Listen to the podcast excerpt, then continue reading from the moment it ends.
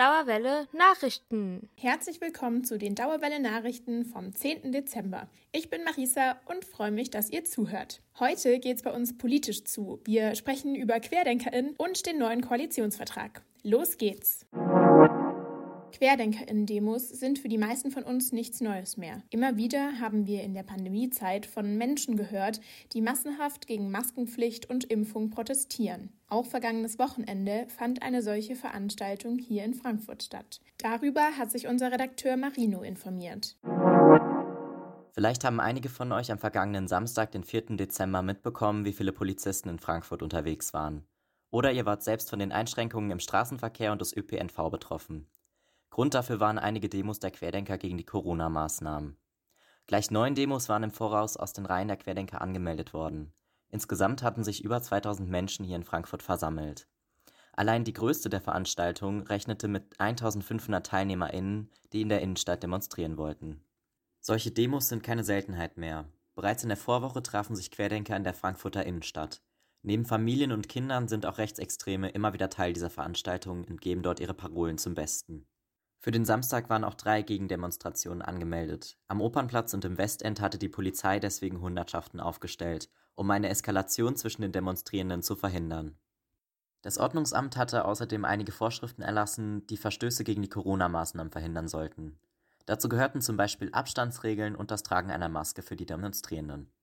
Bereits bei früheren Veranstaltungen konnte man beobachten, dass sich die TeilnehmerInnen solcher Querdenker-Demos meist nicht an diese Vorlagen halten.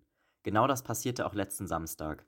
Daher löste die Polizei die Veranstaltungen vorzeitig auf, einige davon nur 30 Minuten nach ihrem geplanten Beginn um 15 Uhr. Einige Demonstrierende gerieten anschließend noch im Bahnhofsviertel und am Eschenheimer Tor mit der Polizei aneinander. Es gab elf Festnahmen, darunter eine Person, die einen Davidstern mit der Aufschrift ungeimpft trug. Ernsthaft verletzt wurde laut Angaben eines Polizeisprechers aber niemand. Neun Wochen nach der Bundestagswahl stellten die neuen Regierungsparteien SPD, Grüne und FDP ihren Koalitionsvertrag vor. Dort sind alle Ziele formuliert, die die PolitikerInnen in ihrer Regierungszeit erreichen wollen. Was das in der Realität bedeutet und wie gut die Pläne umgesetzt werden können, haben einige ExpertInnen der Goethe-Universität analysiert. Unsere Redakteurin Maria berichtet über die geplanten Maßnahmen für den Klimaschutz und die Legalisierung von Cannabis. Der Koalitionsvertrag der neuen Regierung, bestehend aus SPD, Grüne und FDP, wurde am 24. November veröffentlicht. Mit der klingenden Überschrift Mehr Fortschritt wagen. Bündnis für Freiheit, Gerechtigkeit und Nachhaltigkeit. ExpertInnen der Goethe-Universität haben sich das Regierungsprogramm genauer angesehen und bewertet, ob es dem Anspruch, mehr Fortschritt zu wagen, gerecht wird.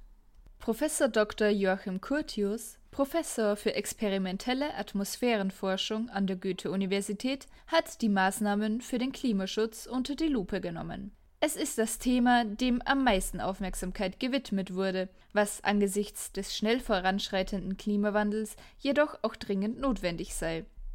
Die vielen Maßnahmen zum Ausbau der erneuerbaren Energien hebt er positiv hervor. Allerdings kommen auch einige Punkte zu kurz bzw. sind zu vage formuliert, wie etwa der Abbau von Subventionen für fossile Energien.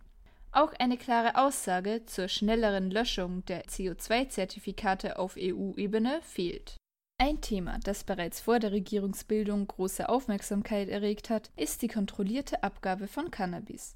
Laut dem Koalitionsvertrag soll Deutschland das erste Land in Europa werden, in dem nicht nur der Verkauf, sondern auch die Produktion von Cannabis legalisiert werden.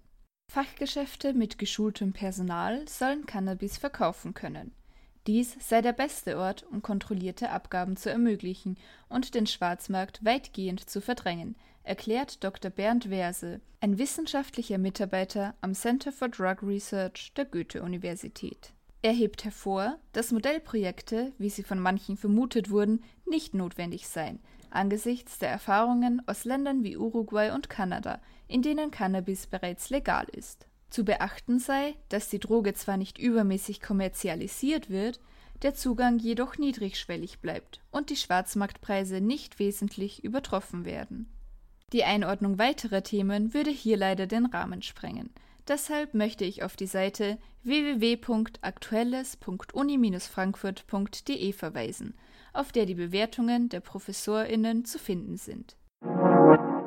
Und wenn wir es gerade schon von der neuen Bundesregierung hatten, dann hier vielleicht noch ein kleiner Fun-Fact am Rande.